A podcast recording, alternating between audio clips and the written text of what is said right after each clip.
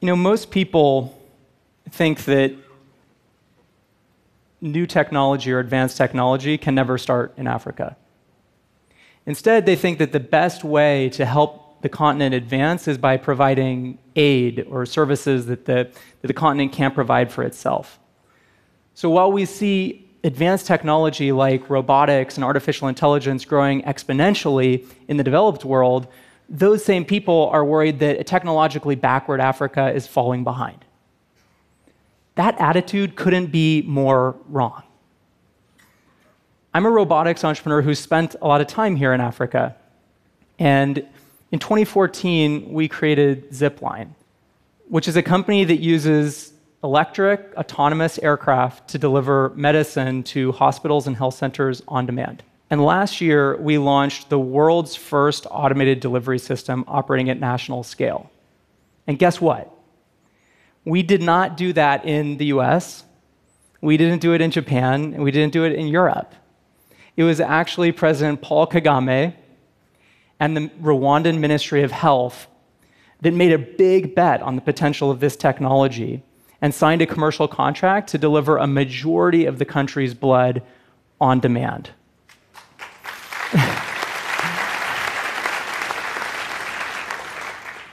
Yeah, they deserve the applause. So, why is blood important? Rwanda collects between 60 and 80,000 units of blood a year. So, this is a product that when you need it, you really, really need it. But blood is also challenging because it has a very short shelf life. There are lots of different storage requirements, and it's really hard to predict the demand for all of these different blood groups before a patient actually needs something.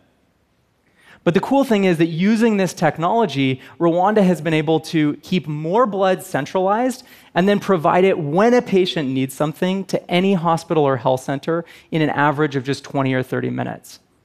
So, do you guys want to see how it works? All right. Nobody believes me, so better to, better to show. This is our distribution center, which is uh, about uh, 20 kilometers outside of Kigali. This actually used to be a cornfield uh, nine months ago. And with the Rwandan government, we leveled it and built this center in a couple weeks. So when a patient's having an emergency, a doctor the, or a nurse at that hospital can send us a WhatsApp telling us what they need. And then our team will immediately spring into action. We pull the blood from our stock, which is delivered by the National Center for Blood Transfusion. We scan the blood into our system so the Ministry of Health knows where the blood is going. And then we'll basically pack it into a zip, which is what we call these little autonomous airplanes that run on batteries. And then once that zip is ready to go, we accelerate it from zero to 100 kilometers an hour in about half of a second. and from the moment it leaves the end of the launcher, it's completely autonomous. This is our air traffic controller calling it into uh, Kigali International Airport. And when the zip arrives at the hospital, it descends to about 30 feet and drops the package. We use a really simple paper parachute, simple things are best, that allows the package to come to the ground gently and reliably in the same place every time. And so it's, it's uh, just like ride sharing. The doctors get a text message one minute before we arrive saying, walk outside and receive your delivery. And then, and then the.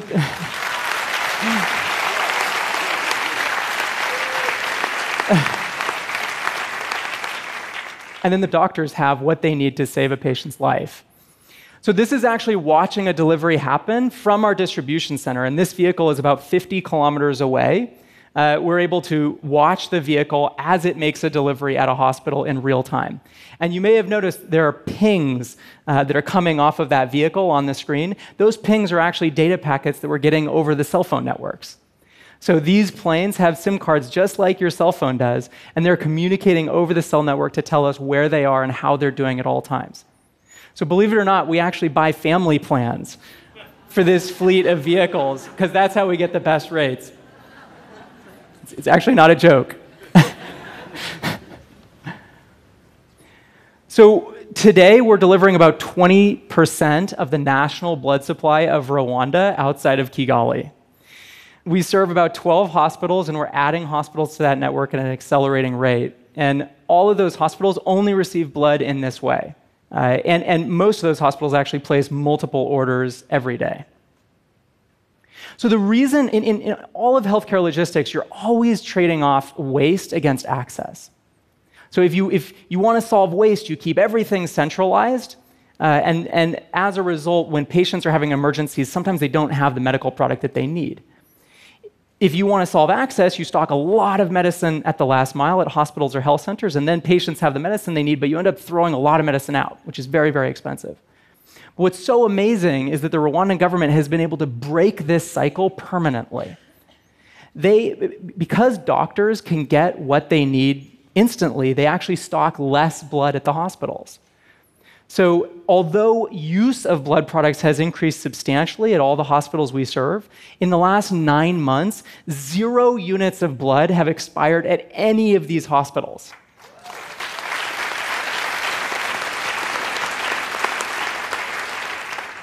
That's an amazing result. That's actually not been achieved by any other healthcare system on the planet. And it, and it happened here. But obviously, when we're talking about delivering medical products instantly, the most important thing is patients. And so let me, let me give you an example. A couple months ago, a 24 year old mother came into one of the hospitals that we serve, and she gave birth via C section. But that led to complications, and she started to bleed.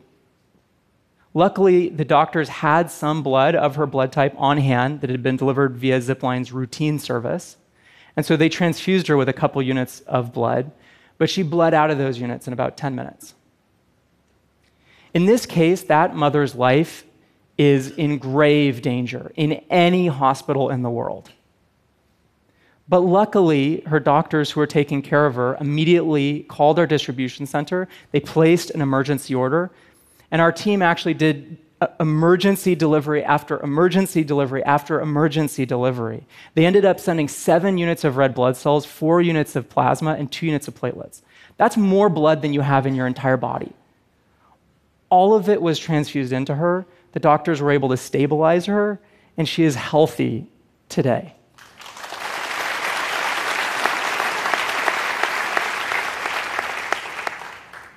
Since we launched, we've done about 400 emergency deliveries like that. And there's a story like that one behind most of those emergencies.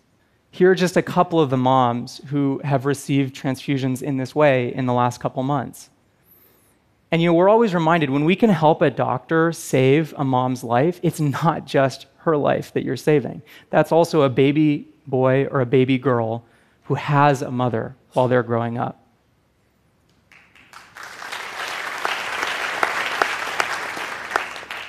But I want to be clear, you know, postpartum hemorrhaging, it's not a Rwanda problem. It's not a developing world problem. This is a global problem. Maternal health is a challenge everywhere. The main difference is that Rwanda was the first country to use radical technology to do something about it. And that's the reason that this attitude of you know, Africa being disrupted or advanced technology not working here or needing aid is so totally wrong. Africa can be the disruptor. Like these, these small, agile, developing economies can out innovate large, rich ones.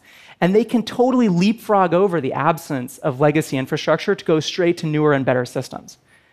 So in 2000, if you had said that high quality cellular networks were about to roll out across all of Africa, people would have told you you were crazy.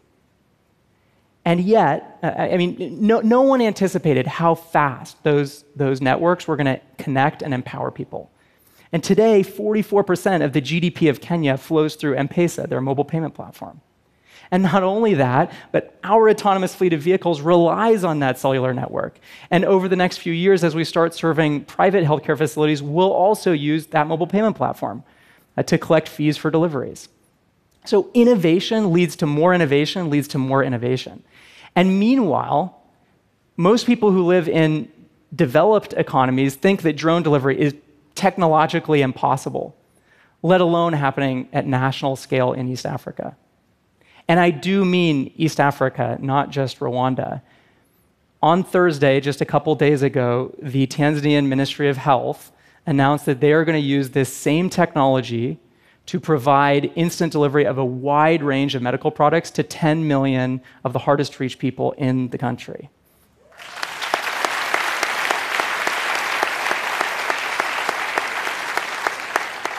it's actually going to be the largest autonomous system anywhere in the world.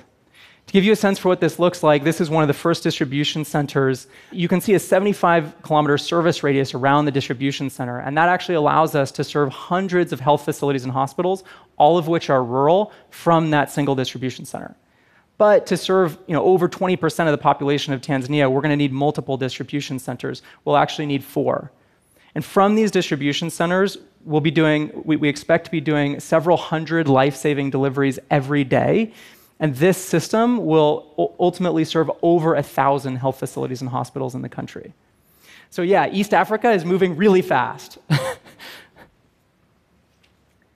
know, one thing that people, I think, often miss is that these kinds of leaps generate compounding gains.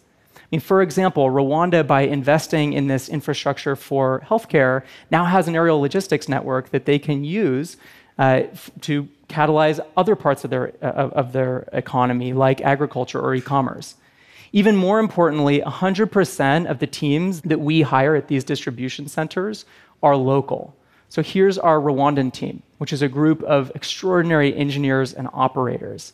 They run the world's only automated delivery system operating at national scale they have been able to master something that the largest technology companies in the world have not yet been able to figure out.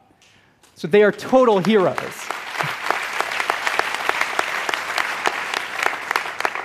They're total heroes. Our team's mission is to deliver basic access to medicine to all 7 billion people on the planet, no matter how hard it is to reach them. But we often tell people about that mission and they say, Oh, it's so generous of you, it's so philanthropic. No! Philanthropy has nothing to do with it. Because of the commercial contracts that we sign with ministries of health, these networks are 100% sustainable and scalable. And the reason we feel so strongly about correcting that misperception is that entrepreneurship is the only force in human history that has lifted millions of people out of poverty.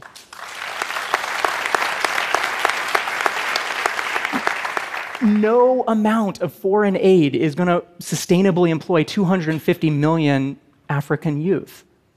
So, you know, and, and, the jobs that these kids may have gotten 10 years ago are largely being automated or are being changed dramatically by technology. So they are looking for new skill sets, new competitive advantages. They're looking for startups. So why aren't there more startups that are tackling these global problems that are faced by billions of people in developing economies. The reason is that investors and entrepreneurs are totally blind to the opportunity. We think these problems are the domain of NGOs or governments, not private companies. That's what we have to change. So, you may have noticed I left something out of the video that I showed you. I didn't show you how the planes land when they get back to the distribution center. So, believe, I mean, it might be obvious to you, none of our planes have landing gear. We also don't have runways where we operate. So we have to be able to decelerate the plane from about 100 kilometers an hour to zero in half of a second. And the way that we do that is we actually use a wire that tracks the plane as it comes in with centimeter level accuracy. We snag the plane out of the sky and then we gently plop it onto an actively inflated cushion. This is basically a combination of an aircraft carrier and a bouncy castle. So let me show you.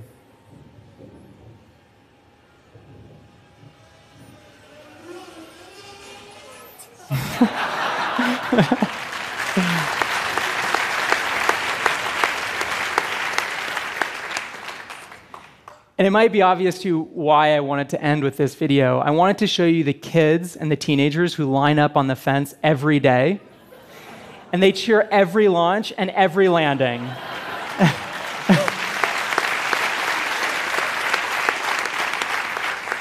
Sometimes I actually show up at the distribution center early because I'm jet lagged, so I'll show up an hour before we begin operation, and there will be kids on the fence getting good seats. and you go up and you ask them, what, they, what, what do you think about the planes? And they'll say, oh, it's a sky ambulance. So they get it. I mean, they get it more than most adults. So I was asking earlier, who is going to be creating the disruptive technologies, the disruptive technology companies of Africa over the next decade? Ultimately, it's going to be up to these kids. They are the engineers of Rwanda and Africa. They are the engineers of our shared future. But the only way they can build that future is if we realize that world changing companies can scale in Africa and that disruptive technology can start here first. Thanks.